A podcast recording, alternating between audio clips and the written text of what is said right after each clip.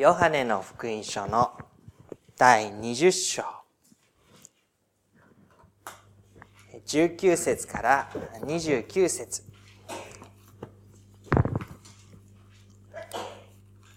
この日曜日のイースターの礼拝の時にお話しした箇所と重なってくるところですので、重複するところもありますけれども、ご一緒に見ていくことにしましょう。ヨハネの福音書の第20章。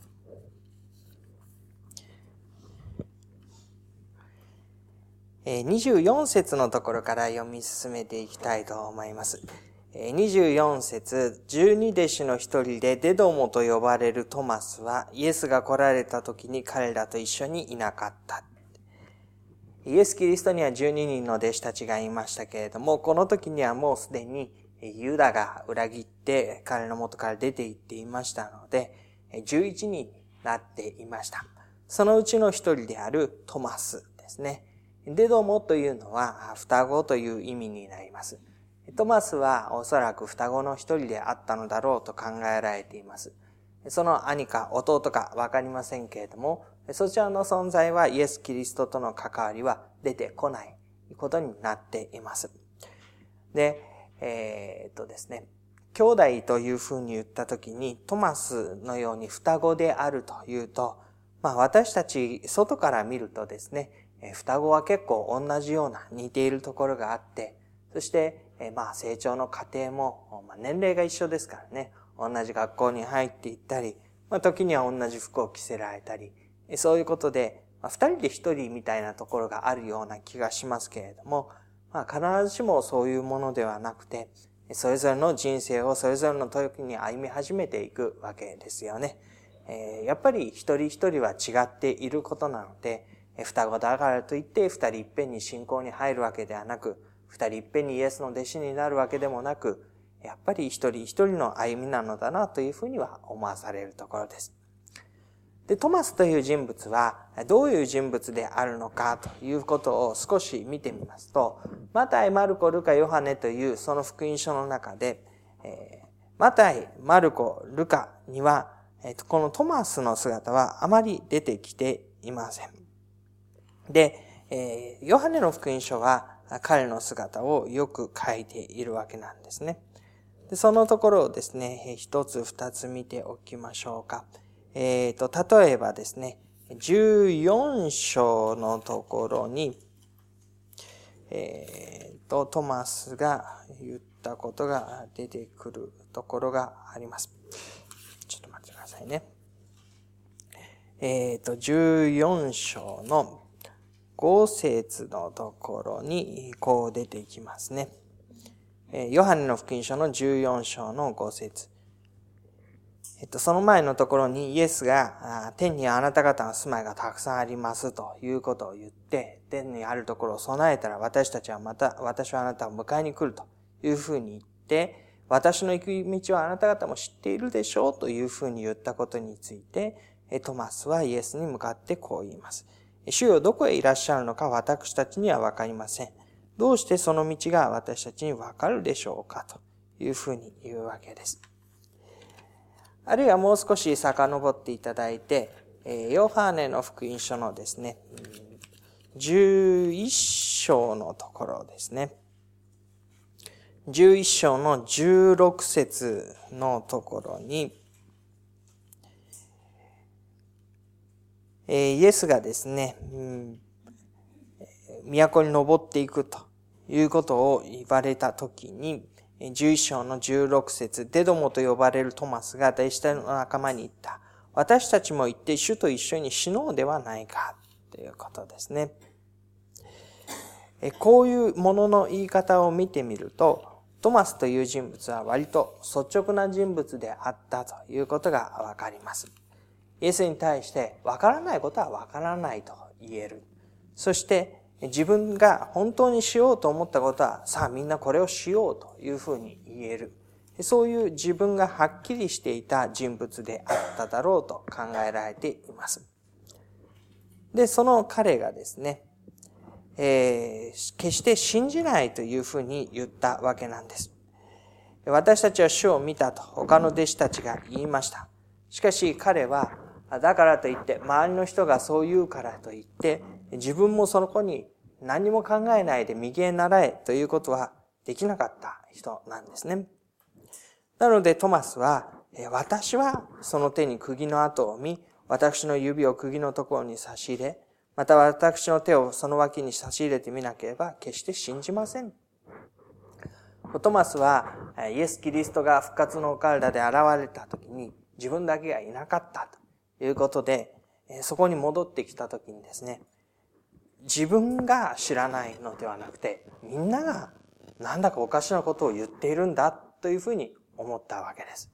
まあそれはその通りだと思うんですね。復活のイエスが姿を現しただなんて、そんなことはありえないことなわけで。で、この当時の人たちの感覚の中まあ私たちもそうですけれども、死人が蘇るということはないことなんですね。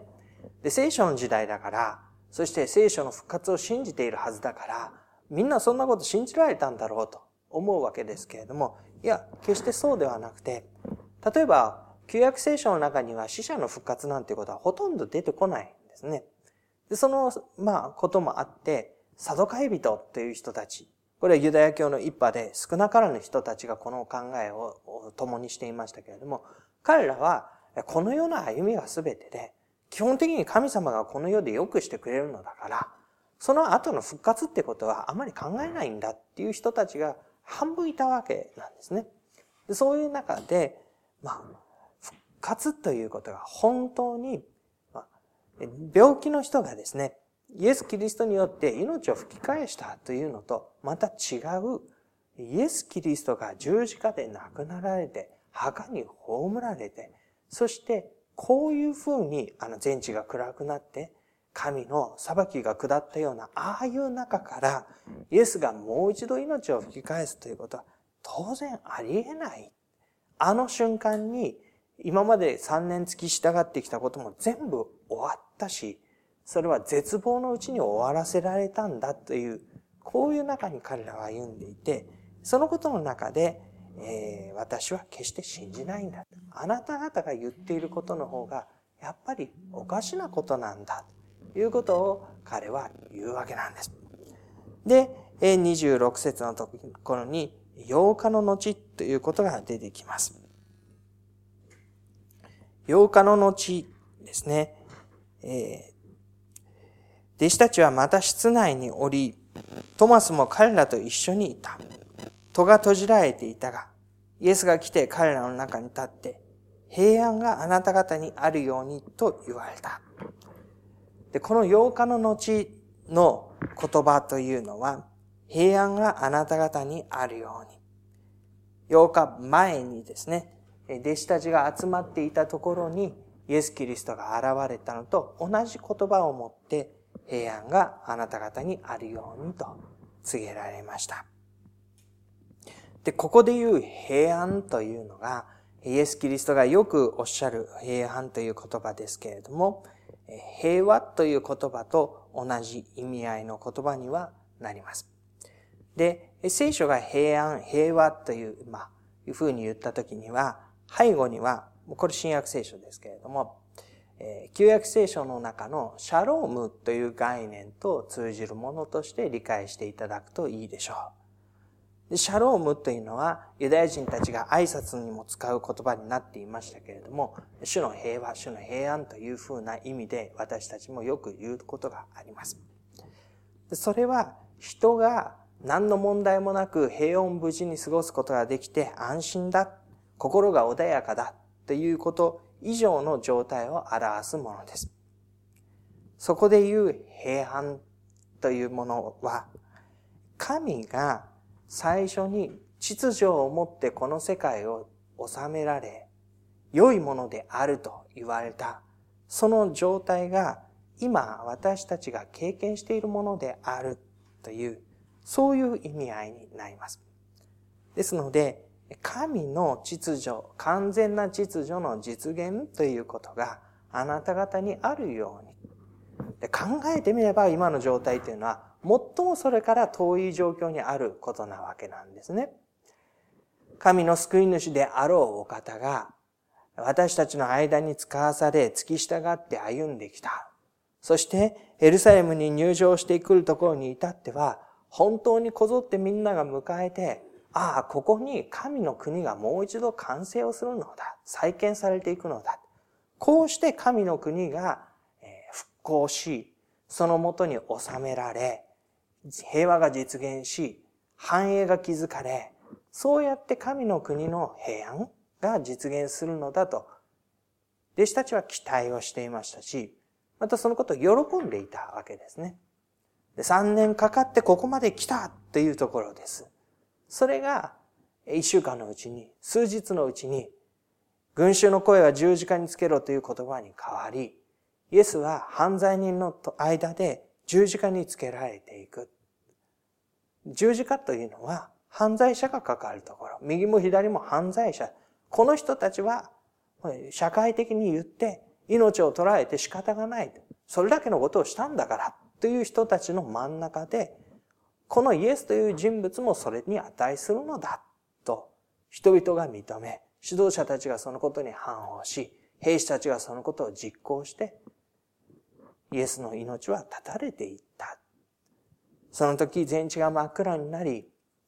血が裂けるような、そういう轟の中で、イエスの命が引き取られていた。息を引き取っていった。そうしたらもうこれ以上何もない。一体今までのは何だったのか。あの淡い期待も全部裏切られ、絶望の中に、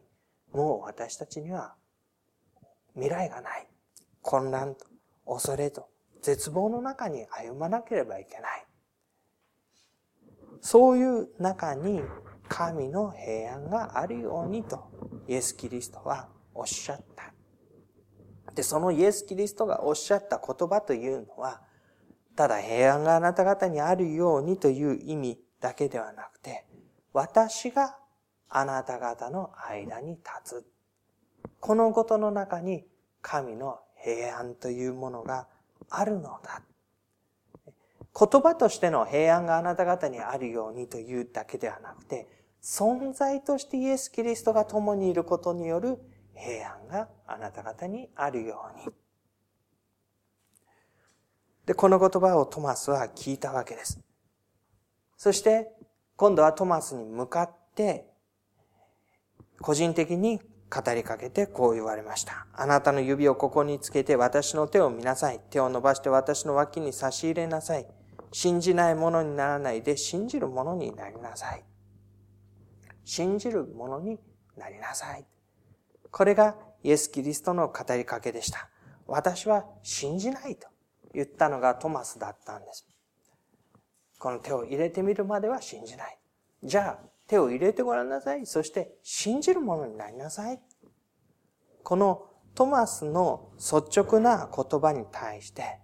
その一つ一つを巻き戻すかのように答えていって、あなたに私が示すこのことを信じなさいというふうに語りかけるわけなんですね。これはまさにトマスに対する個人的な語りかけ。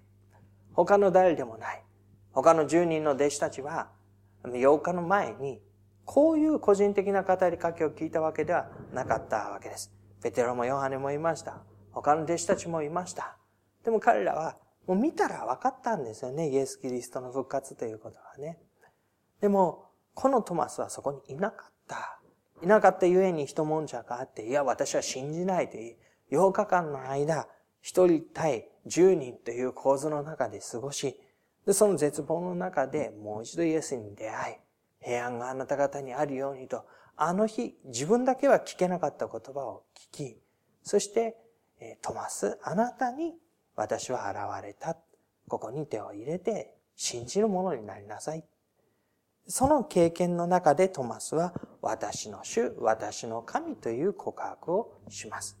私の主、私の神です。主というのは主人の主になります。イエス・キリストを主として、彼らは付き従ってきました。私の神という、その神というのはですね、ユダヤ人たちにとっては、神は父なる神であって、その大いなるご栄光を持って歩まれるその方のことを指します。で、ここでイエス・キリストのことをトマスは私の主、私の神と告白をします。ここに個人的な関係の深まりということが見て取ることができるでしょう。おそらく3年の間共に歩んだそのどのことよりも、この一瞬というか、この一週間の出来事の中で、彼はイエス・キリストをさらに深く知り、さらに自分のものとし、関係を深めていったことでしょう。この関係性の深まり、トマスの場合、どのようにして与えられていったのか少しだけまとめてみたいと思います。一つは率直であることの大切さということですね。トマスは分からないことは分からない、したいことはしたい、えー、信じられないことは信じられないと言ったんですね。無理に周りに合わせる必要はなかった。自分のペースで、自分の思いで、自分の心で、率直な歩みをイエスの前に、え明らかにしていました。私たちも同じことがあると思います。自分は他の人とは違うわけです。同じことを聞いても同じことを理解するわけではありません。同じ状況に歩んでいるわけではありませんので、あの人がこういうふうにできても私にはできないということもたくさんあります。その時に無理に周りに合わせたり、あるいは自分も同じであるかのように振る舞う必要は全くないのだということです。率直であること。これは時に勇気がいります。人の目を気にしないという力強さも必要になります。でも何よりも神様は私たちに一人一人それぞれが自分の歩みを神様のもとに持ってくることを願っていらっしゃいます。他の人と一緒に来ましたということではなくて、それぞれの思い、心を持ってくることですね。で、その後は、トマスは一般論ではない自分の個人的な経験をしたんですね。一般論というのは、弟子たちで言えば、私たちが部屋にいた時にイエス・キリストが現れてくださって、復活の事実を私たちは知りましたという。まあ、彼らみんなそこにいた10人が同じように言うことのできる。これが一般論ですね。あなたもここにいたら同じことを経験し、同じことを知ったと思いますよ。これが一般論です。でもトマスはですね、いなかったんです、一人だけ。だから一般論は当てはまらなかったんですね。そのゆえに彼は個人的な経験をしました。で私たちは聖書の中に一般論を見ます。多くの人たちが見て、聞いた、知った、そのことが書物に書き残されて普遍的なものとして私たちに伝えられてきたそのことを見ます。で、そのことが私の状況にも大体当てはまるだろうと当てはめて考えるわけです。その当てはめて考えるときに私は聖書の中に出てくる人物ではありませんし、また時代も文化も随分違うところに生きています。そういう中で個人的な経験、当てはめていくこと。あ、私にとってこういう意味なのかっていうことを経験しながら歩んでいくわけですね。そういうふうにして一般論を自分のものとしていくプロセスがあるでしょう。でそのプロセスを経ながら、一足飛びに信仰の歩みが、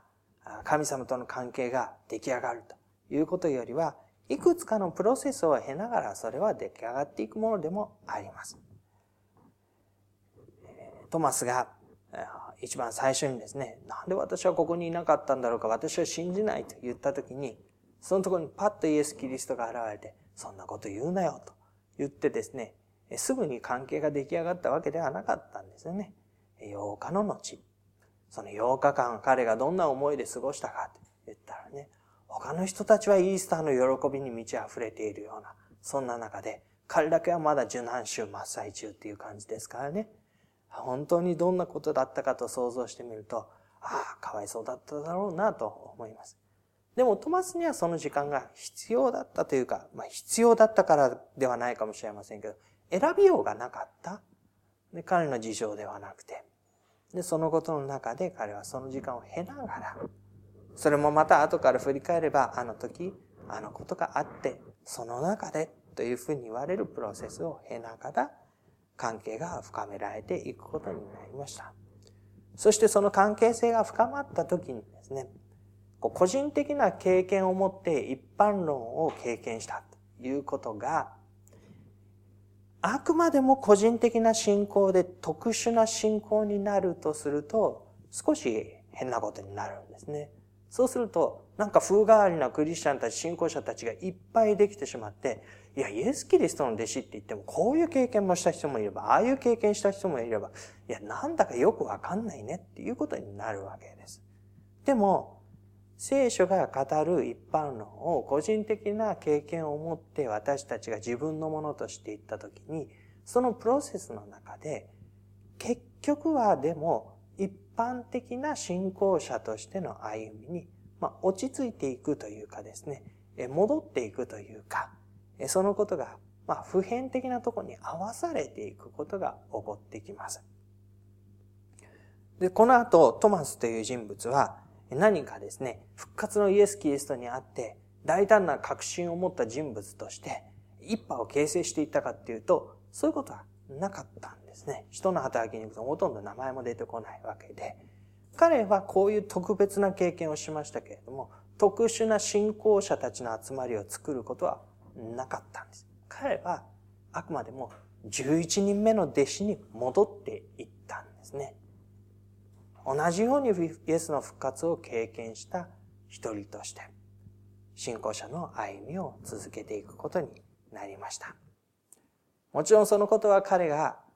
あの出来事はなかったことだ。みんなと同じ私はクリスチャンだと言ったという意味ではありません。私はあの時イエス様に特別に現れられて、語りかけてもらって、そして信じる者になりなさいと言われたんだ。これはもう彼の一生の信仰の財産であり、また彼が、まあ子供たち、孫たちがいたら、彼らに伝えていき、彼らが親しく関わった人たちには、私はこう言われたんだと言って伝えていったことだと思います。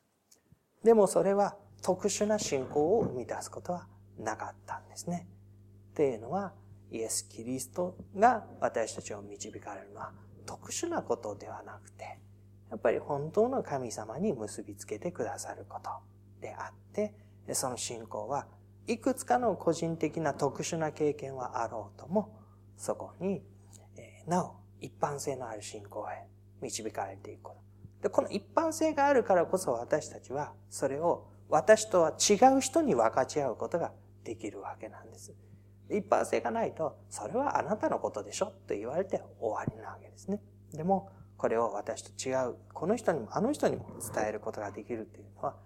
私はこういうことを経験して、こういう導きがあって、これは私の場合だけれども、あなたにも同じように、あなたにあったものがあって、と、こういうふうに伝えることができるのが、一般性のある信仰ということですね。そこに導かれていったことを見ることができます。このトマスの歩みというのは、私たちの信仰者がイエス・キリストに出会って歩んでいく。その姿の一端を見せてくれるもの。そうご一緒に理解することができると思います。しばらく黙祷をいたしましょう。